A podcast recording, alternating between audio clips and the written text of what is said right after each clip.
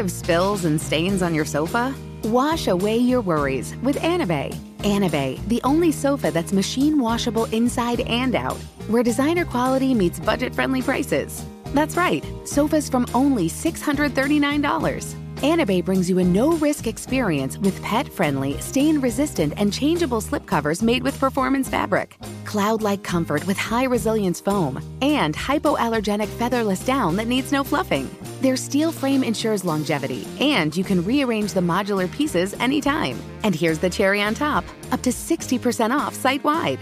It's backed by a 30 day satisfaction guarantee, so if you're not absolutely in love, send it back for a full refund. No return shipping or restocking fees. Every penny back.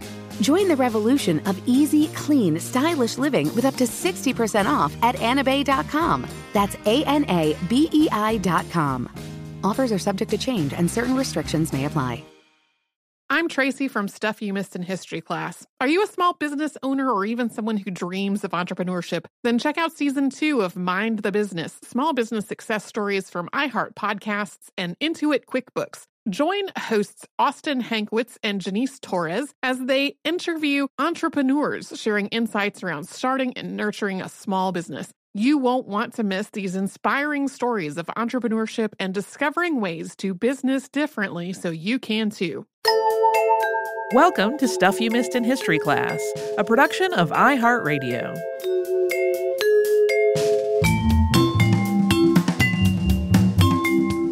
Hello and welcome to the podcast. I'm Holly Fry. And I'm Tracy V. Wilson. So, as this episode airs, we are already into Advent, both on the religious calendar and as the word relates to Christmas countdown calendars. Uh, and those two things, even though uh, the countdown calendars have become very, very secular in some iterations, they still share a root origin. And today, you can get gift calendars that are called Advent calendars. Don't even count down to Christmas. They don't really reference Advent at all, but they'll still get called that, right? Like there are birthday countdown calendars you can get. it doesn't have anything to do with Advent, but the name has become so connected to this idea of a countdown calendar. Uh, and to talk about Advent calendars, which is really what this episode is about, we do have to talk about the religious observation of Advent, which has historically been less clear cut in execution than you may imagine. I feel like, um, especially if someone's not deeply religious or if they're not Catholic, they're like, Advent has a lot of rules. Well, kind of. Um, as we'll see, they they don't always get. Um, uh, they have certainly not always, and even today, they don't always get observed in the same ways. And the transition to commercially available products that are more about the secular celebration of Christmas than the religious one, but still have the same name, uh, centers more than anything on on children and private celebrations and how that kind of changed over to be something else. But the commercial version of the Advent calendar, I will say, is a pretty recent development. So that's what we're talking about today. So the word Advent comes from the Latin advenire, to come to. And you'll sometimes see the word Adventus, which means arrival. So, from a religious perspective, Advent is part of Christian religious preparation for Christmas. Just as a note of clarity, like we were talking about non Orthodox, like not not the Orthodox churches, but like Catholicism, most Protestant denominations. Right. There are other versions of Advent within those other religions, but they they're on a slightly different calendar and they don't track quite the same way. Right. So the common version of Advent that our listeners are probably most familiar with runs over four Sundays leading up to Christmas, ending on Christmas Eve. So, for example, the year that we're recording this in 2023, Advent is on the shorter side because Christmas Eve is on a Sunday. So, this is from Sunday, December 3rd to Sunday, December 24th. This period is intended to be a time of reflection and preparation for the Christmas holiday. And it's also considered a preparation for the second coming of Christ in, I would say, in some denominations. That was like not a big part of it in my upbringing. Yeah, there are some Catholic churches that really go in on that in my mm-hmm. experience, mm-hmm. and some that do not. So, some churches celebrated it more generally as a season to focus on and honor Christ. Advent marks the beginning of the liturgical year, and depending on the denomination, Advent celebrations might include an Advent wreath with those four Sundays represented. Those Sundays usually each have their own theme, A lot of times it's hope, peace, joy, and love. And the use of a wreath to celebrate Advent is tied to German Lutheran Johann Wichern, who introduced it as a visual countdown to Christmas in his church at a home for boys in 1838. And we'll come back to that. Uh, Advent has been around at least since the fourth century when Bishop Perpetuus of Tours set up a pre Christmas fast as part of his church's calendar. Similar pre Christmas observations rapidly spread to other parts of Europe, and it took different forms then, often dependent on location. So there was a version of it that lasted for six Sundays. Pope Gregory I, also known as Gregory the Great, reduced it to four Sundays during his papacy, that ran from 590 to 604. And while there appear to have been some efforts to confine Advent just to December, that time frame was not adopted by the Catholic Church, right? So Advent can start in November. The longer version may have been intended to include Epiphany. That would account for that six weeks that goes past Christmas and beyond. But that's a little bit unclear. It doesn't really match up to some of the original dates mentioned. But there is a pretty popular theory that includes Epiphany uh, in that early instances of Advent may have tied not just to a Christmas countdown, but to the preparation for the baptisms that would normally happen to coincide with Epiphany. Um, the start of the Advent season, going back to Bishop Perpetuus, appears to have initially coincided with the death of St. Martin and a fast that follows the feast of St. Martin. That begins in early November. So that would have initially included the stretch from early November to Christmas, not into January and that might account for the six Sunday length. By the 18th century, the idea of Advent had been deeply cemented as an important part of the religious calendar. There had also been more lore and tradition established regarding Advent. In the 1775 book, The Movable Feasts, Fasts, and Other Annual Observances of the Catholic Church, the Reverend Dr. Alban Butler wrote this about Advent quote, Advent is a time of penance and devotion before Christmas, appointed by the church to serve as a preparation to that great solemnity of the birth of Christ. Festivals were commanded by God Himself in the Old Law to commemorate His principal benefits and mercies, that men might be more perfectly instructed in them. Bear them always in mind, be always thankful for them, and stirred up to dispose themselves to receive the fruits of these wonderful mysteries. The festivals of the new law of grace ought to be celebrated with so much the greater preparation and devotion, as the mysteries which we commemorate transcend those of the old law, which, how wonderful of ever, were no more than weak types and figures and empty shadows of them. By the time of Butler's writing, the rules of Advent timing within the Catholic Church were firmly established, though he notes that there continued to be differing observations regionally.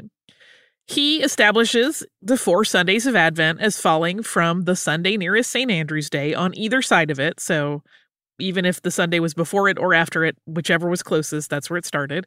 He also notes in the text that a 40 day Advent was in place at one time as a sort of parallel to Lent and was established in 581 at the Council of Macon. That version was 40 days no matter how many Sundays were involved. It was also sometimes called St. Martin's Lent rather than Advent.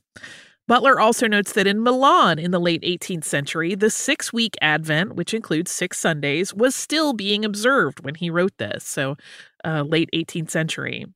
According to Butler's research, in the 10th century, Pope Nicholas I also endorsed the four Sunday version rather than 40 days. Up to that point, monks in England and Ireland, particularly, had continued to observe the 40 day rule, fasting most of the day and then eating one meal in the evening. Butler concludes his discussion of the varying Advent calendar dates by saying, quote, almost the whole Latin Church, in conformity with the Roman, has long since reduced Advent to the uniform rule of four weeks, or at least four Sundays, beginning about the end of November from the Sunday nearest the feast of St. Andrew. So, we just mentioned fasting, and even the rules around that have been wildly different depending on the time and place. That Council of Macon in 581 that we mentioned laid out a proposed fasting schedule of three days a week Monday, Wednesday, and Friday for the whole 40 days. And even on days that weren't fasting days, meat was to be avoided. Some churches encouraged both fasting and, quote, abstinence from cohabitation in the married state. Some observances of Advent focused more on spiritual preparation for the Christmas holiday and its meaning within the church rather than requiring physical observation through fasting or abstinence from sexual intercourse. Even in Butler's book, he notes that, quote, in monastic orders, the fast of Advent has always been looked upon as less rigorous and less solemn than that of Lent. The bottom line is that even though there are church recognized dates and practices of Advent, even within any religious denomination, different areas or even individual churches can still define for themselves a lot of the specifics about how this period is observed and celebrated. So, this is all religious history, obviously, that we've been talking about, but Advent is often marked by secular Advent calendars. So, how did that start? We're going to talk about it right after we take a quick sponsor break. Tired of spills and stains on your sofa? Wash away your worries with Anabei. Anabei, the only sofa that's machine washable inside and out, where designer quality meets budget friendly prices. That's right, sofas from only $639. Anabei brings you a no risk experience with pet friendly, stain resistant, and changeable slipcovers made with performance fabric, cloud like comfort with high resilience foam, and hypoallergenic featherless down that needs no fluffing. Their steel frame ensures longevity, and you can rearrange the modular pieces anytime. And here's the cherry on top up to 60% off site wide. It's backed by a 30 day satisfaction guarantee, so if you're not absolutely in love, send it back for a full refund. No return shipping or restocking fees. Every penny back. Join the revolution of easy, clean, stylish living with up to 60% off at anabei.com. That's A N A B E I.com. Offers are subject to change and certain restrictions may apply. The national sales event is on at your Toyota dealer, making now the perfect time to get a great deal on a dependable new SUV, like an adventure ready RAV4. Available with all wheel drive, your new RAV4 is built for performance on any terrain, from the road to the trails. And with plenty of passenger and cargo space, plus available tech like wireless charging, you and your entire crew can stay connected. Or check out a stylish and comfortable Highlander with three spacious rows of seating for up to eight passengers. And with available features like the panoramic moonroof, you can sit back, enjoy the wide open views with your whole family. Plus, both RAV4s and Highlanders are available in hybrid models, so no matter your style, you can drive efficiently and save on gas. So visit your local Toyota dealer and check out amazing national sales event deals on RAVs, Highlanders, and more when you visit buyatoyota.com. Toyota, let's go places.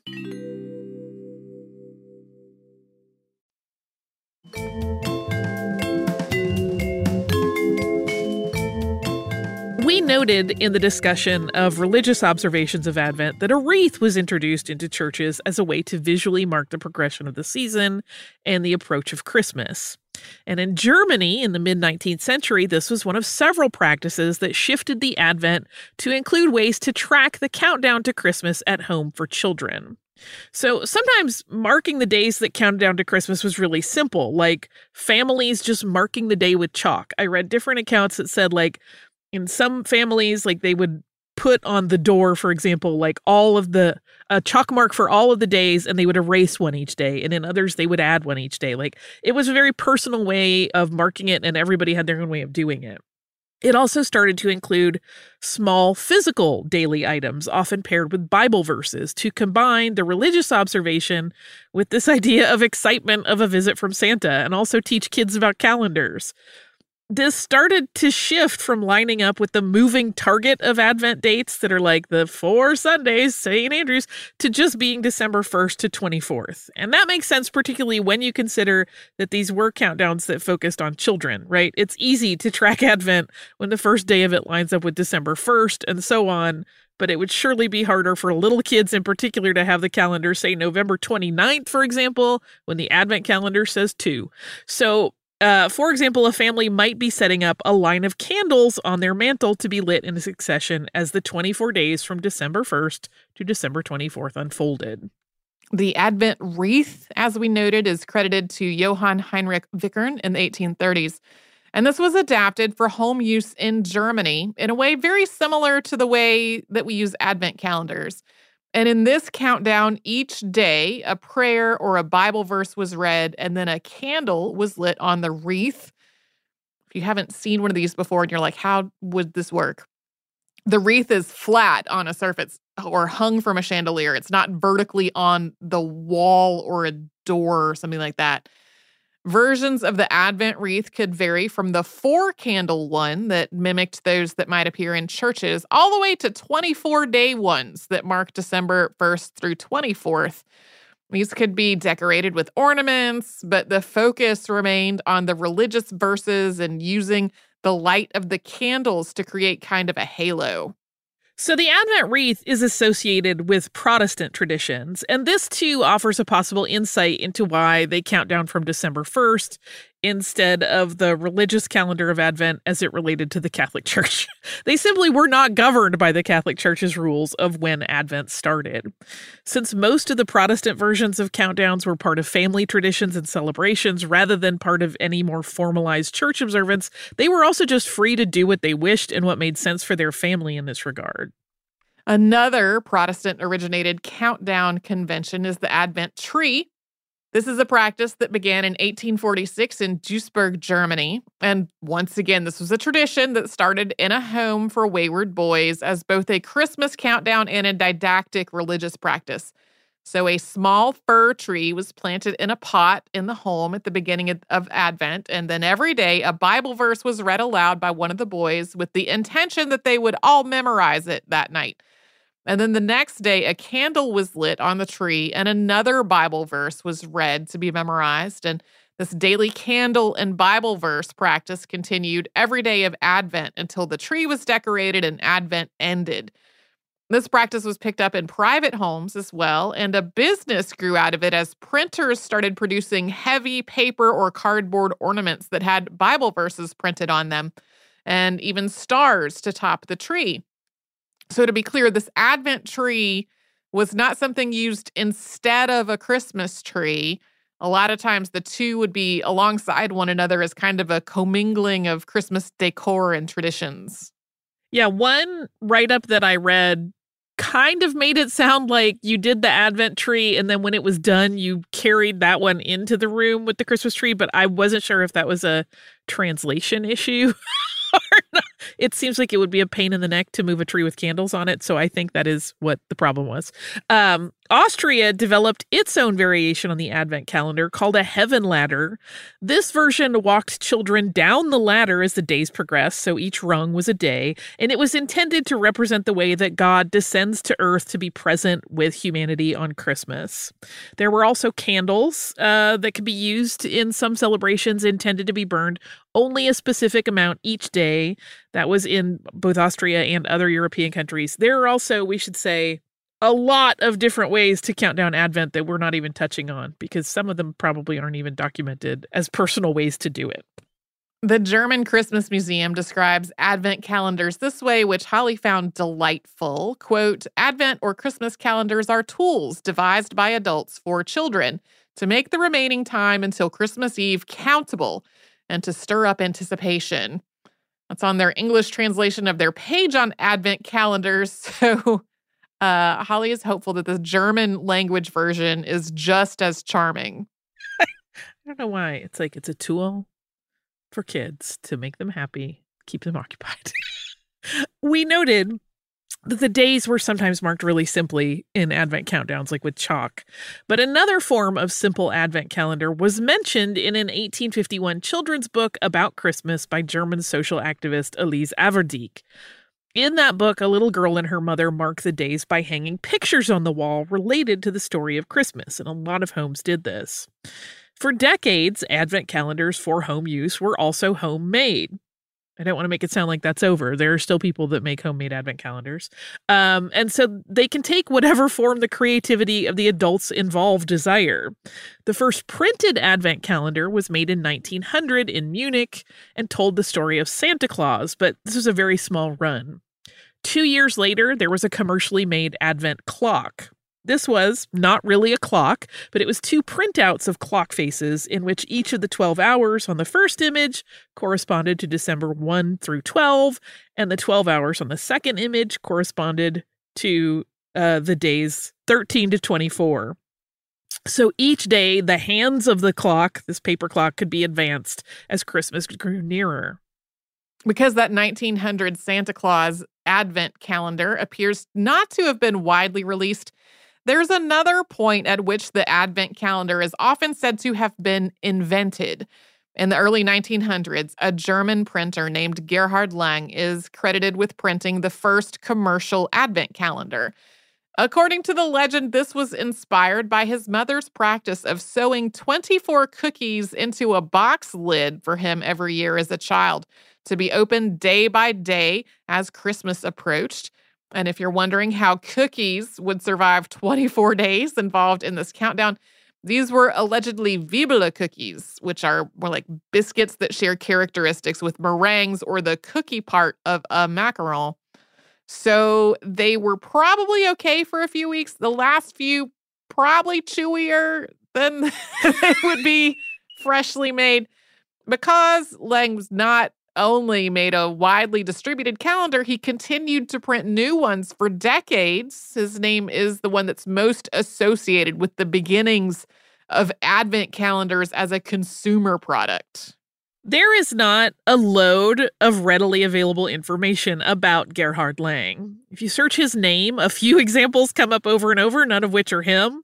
One is a printer from Frankfurt who was born in 1921 and is linked to the beginning of font design, which is pretty fascinating.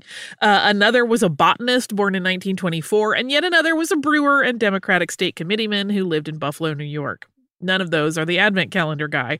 So we don't know much about the life of Gerhard Lang, who is sometimes called the inventor of the advent calendar. But what we do know is that he eventually was made a partner in a publishing company called Reichhold and Lang.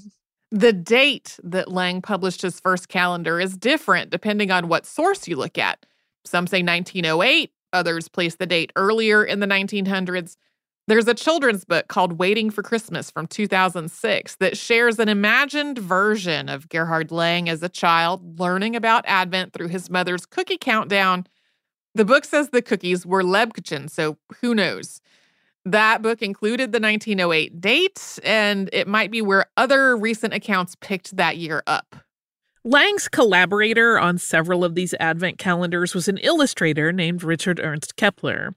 You can find some of Kepler's early advent calendar illustrations for Lang online, and one of these is from 1903 and it's titled In the Land of the Christ Child. And it features an array of scenes that all depict children either representing moments from the life of Christ or showing some imagery that's commonly associated with the more secular aspects of Christmas, like nutcrackers and dolls and other toys. These calendars started out just as paper calendars that had a degree of activity to them. You could open a little window and see a Bible verse, or you could paste an image onto the square that noted the day. The original edition of In the Land of the Christ Child, for example, wasn't even sold on its own. It was an insert in a newspaper. It was the Stuttgarter Neue Tagblatt.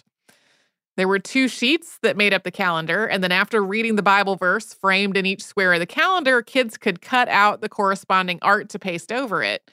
The National Museum of Germany recognizes 1903 as the year of the first print advent calendar because of that newspaper distributed start of Lang's long career making them. Another reason the 1908 origin date comes up is because although Lang started before that date, it wasn't until 1908 that he was actually producing advent calendars that sold just on their own outside of some other publication. Over time, the Lang advent calendars became more complex and they started to look a little more like the ones that you could purchase today. If your family has one of those calendars that's like part of the family tradition that hangs on a door with pockets or some other interactive feature, those door calendars are an idea that came from Lang. Similarly, the first advent calendar with a chocolate behind each door is credited to him, although his first one did not have the chocolate included. It was just set up so that parents could fill it up for their kids to then have them. Uh, this is a good way to get around the idea to sidestep the problem of chocolate getting stale on shelves because it goes out onto the shelf sometime in July. Um, one of his calendars, which sounds very quaint, was a small cardboard house. And each day of the Advent countdown, one of the windows would be opened. And then, when all of the windows, and finally on the last day, the door was open, the calendar had become a lantern and it was meant to put a candle inside. He created the first advent calendar for blind consumers in 1930. And by the 1930s, advent calendars had become very popular in Germany, and they were a pretty standard part of a lot of families' holiday traditions. They had also become pretty popular by that time in Great Britain because Lang had started shipping them there in the years following World War I. During the time that Lang was making calendars, the St. Johannes Printing Company also started making advent calendars.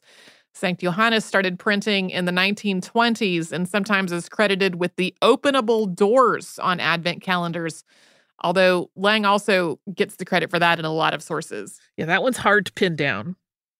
World War II, though, put the brakes on the printing of advent calendars, as it put the brakes on a lot of things. Not long after the war started, the rising prices on paper products meant that Reichhold and Lang just could not stay in business. And then paper goods were also rationed.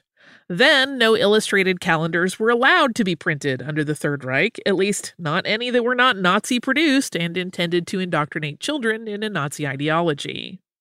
New Advent calendars just simply could not exist during World War II. But when the war ended, the Advent calendar was one of those things that pretty quickly bounced back. The companies that had survived the war were able to get back into printing production relatively quickly. And this also was probably motivated by a desire to recapture a sliver of normalcy for children in Germany post war. And there were advent calendars available by Christmas 1945. U.S. soldiers stationed in Europe bought them and then brought them home when their tours were over. One of the major sellers of Advent calendars after the war was Richard Sellmer, who started producing Advent calendars in 1945. Sellmer's first calendar was called The Little Town, sometimes also appearing in print as The Little Christmas Town, and it featured a serene looking village in the winter, kind of a balm after the war. Incidentally, you can still buy the Little Town calendars from Sellmer's company, which today is called Sellmer Verlag, as their offerings have expanded to include a wide variety of advent calendars, Sellmer Verlag reports that they sell as many for adults as they do for children. Their website also has photos of some of their advent calendars from decades ago. Sellmer's real genius, though, was expanding his business into the international market.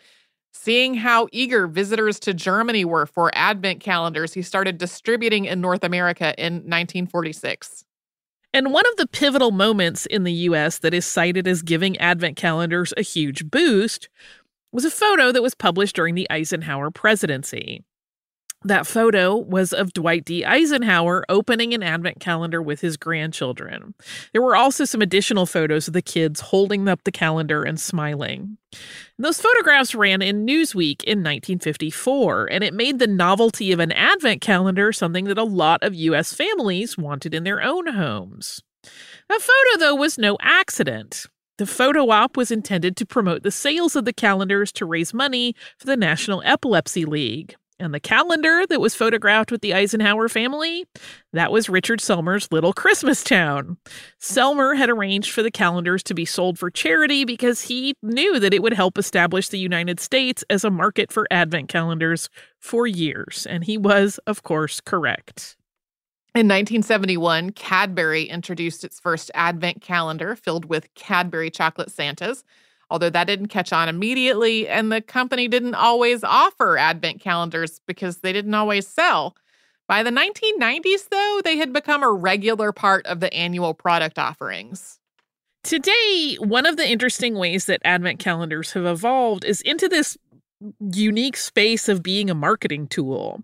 So, more and more companies have custom calendars printed just to market their products. And this can be a giveaway. So, like, think the kind of calendar mailers you might sometimes receive from companies in the winter to promote their offerings, or and this is really fascinating to me, there's this more subtle aspect where they become products themselves. So when consumers purchase advent calendars that are made by companies because they're perhaps fans of that company, they're also essentially getting samples of products that might lead them to buy more.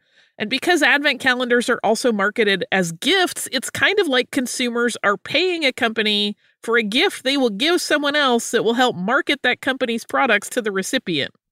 We mentioned a moment ago that advent calendars have become not just a way to count down to Christmas, but also are now gifts themselves. And there's truly something for everyone. There are socks Every IP you can think of probably has an advent calendar associated with it. Another evolution of the concept of advent calendars is like virtual digital calendars. And sometimes these are packaged as a physical item, but every day's reveal is something that you have to open online. Yeah, sometimes it's like the music download calendar and you just get a new song every day. Like the, there have been so many creative uh, iterations of how to use this concept. The largest advent calendar on record, according to the Guinness Book of Records, was built in 2007 at St. Pancras Station in London as part of the station's renovation celebration. That was 71 meters, that's 232 feet and 11 inches high, and 23 meters, that's 75 feet 5 inches wide. Uh, I will say I have seen some other advent calendars that look like they might be more giant than this. Like there's a town in Germany where their town hall is made into a giant advent calendar every year, and I'm not sure it's not bigger than this, but this is the Guinness World Record holder. Uh, but this giant advent calendar at St. Pancras Station had digital windows. And the entire thing was really a fundraiser for the Great Ormond Street Hospital charity. Maybe the most startling of all the advent calendars that's turned up in Holly's research was one that was offered by Porsche in 2010. And there were only five of them made available, one for each continent where the company had businesses. The physical calendar itself was made of brushed aluminum and as tall as a person.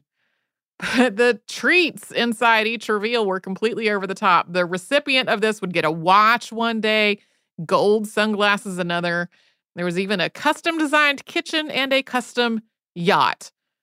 Each of these advent calendars sold in 2010 cost $1 million. Uh, one of the most beautiful advent calendars, in my opinion, that has been published since 2012 is the Atlantic's annual Hubble Space Telescope Advent Calendar. So, this online outlet posts a new image from the telescope each day, selecting some of the most spectacular and fascinating photos of space that humans have ever seen. The Advent calendar has also manifested as a community event in some places. So, every day people gather at a spot to see an actual thing like a storefront window or a church door or etc., something that's been decorated to mark the day.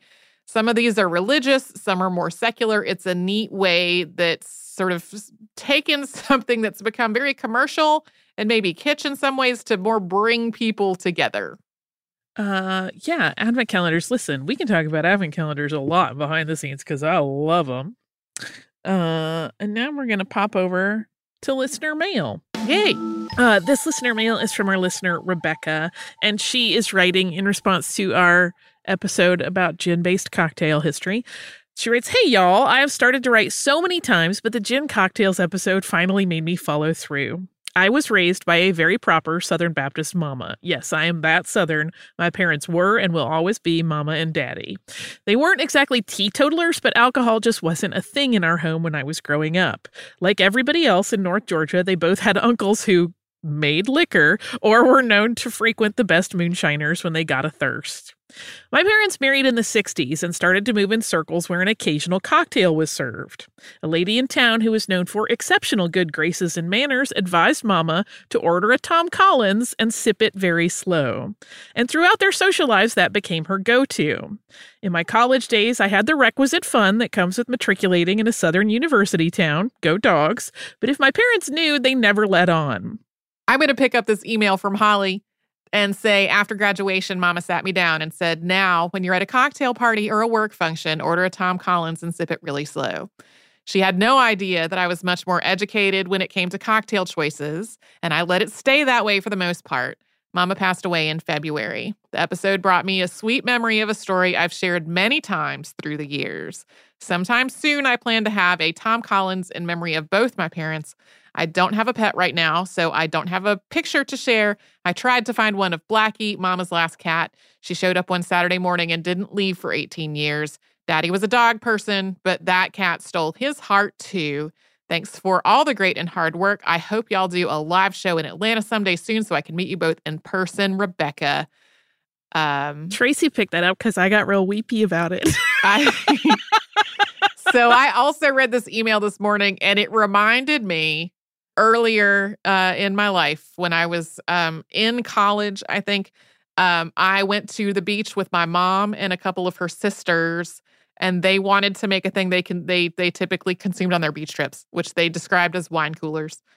Um, it was Diet Mountain Dew mixed with white Zinfandel, and um,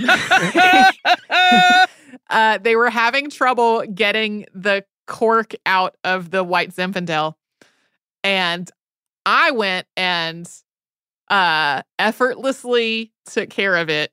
And there was a shared moment among my mom and her sisters in which they just sort of wordlessly acknowledged that I, their daughter slash niece, who they still saw as a child, uh, knew how to operate a corkscrew. I love it. I love it. Uh, good memories. Uh, we'll talk about that Mountain Dew and White Zinfandel in a minute. Okay. Uh, when we do behind the scenes, I have some thoughts. Uh, so, if it, again, thank you so much for this this email, and I want to send my condolences. You got me all choked up. It's so sweet. If you would like to email us, you can do that at historypodcast at iheartradio.com. You can also find us on social media as Missed in History. And if you have not subscribed yet, you can do that lickety split in the iHeartRadio app or anywhere you listen to your favorite shows.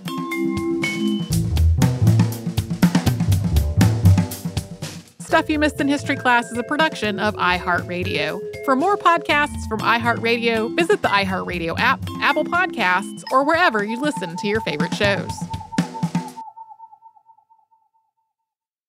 Infiniti presents a new chapter in luxury, the premiere of the all new 2025 Infiniti QX80, live March 20th from the edge at Hudson Yards in New York City, featuring a performance by Jon Batiste. The all new 2025 Infiniti QX80 is an SUV designed to help every passenger feel just right. Be the first to see it March 20th at 7 p.m. Eastern, only on iHeartRadio's YouTube channel. Save the date at new-QX80.com. Don't miss it. 2025 QX80 coming this summer. Does money stress you out? Let Facet flip your financial chaos into clarity. Finding Facet immediately put us at ease. Facet's innovative approach to financial planning ensures your money works as hard as you do, enabling members to experience the joys of having your finances in order. And that makes us Facet for life now, I guess. Visit Facet.com, F A C E T.com to learn more. This ad is sponsored by Facet. Facet Wealth is an SEC registered investment advisor. This is not an offer to buy or sell securities, nor is it investment, legal, or tax advice. These testimonials are from current Facet members who are not compensated. All opinions are their own and not a guarantee of a similar outcome.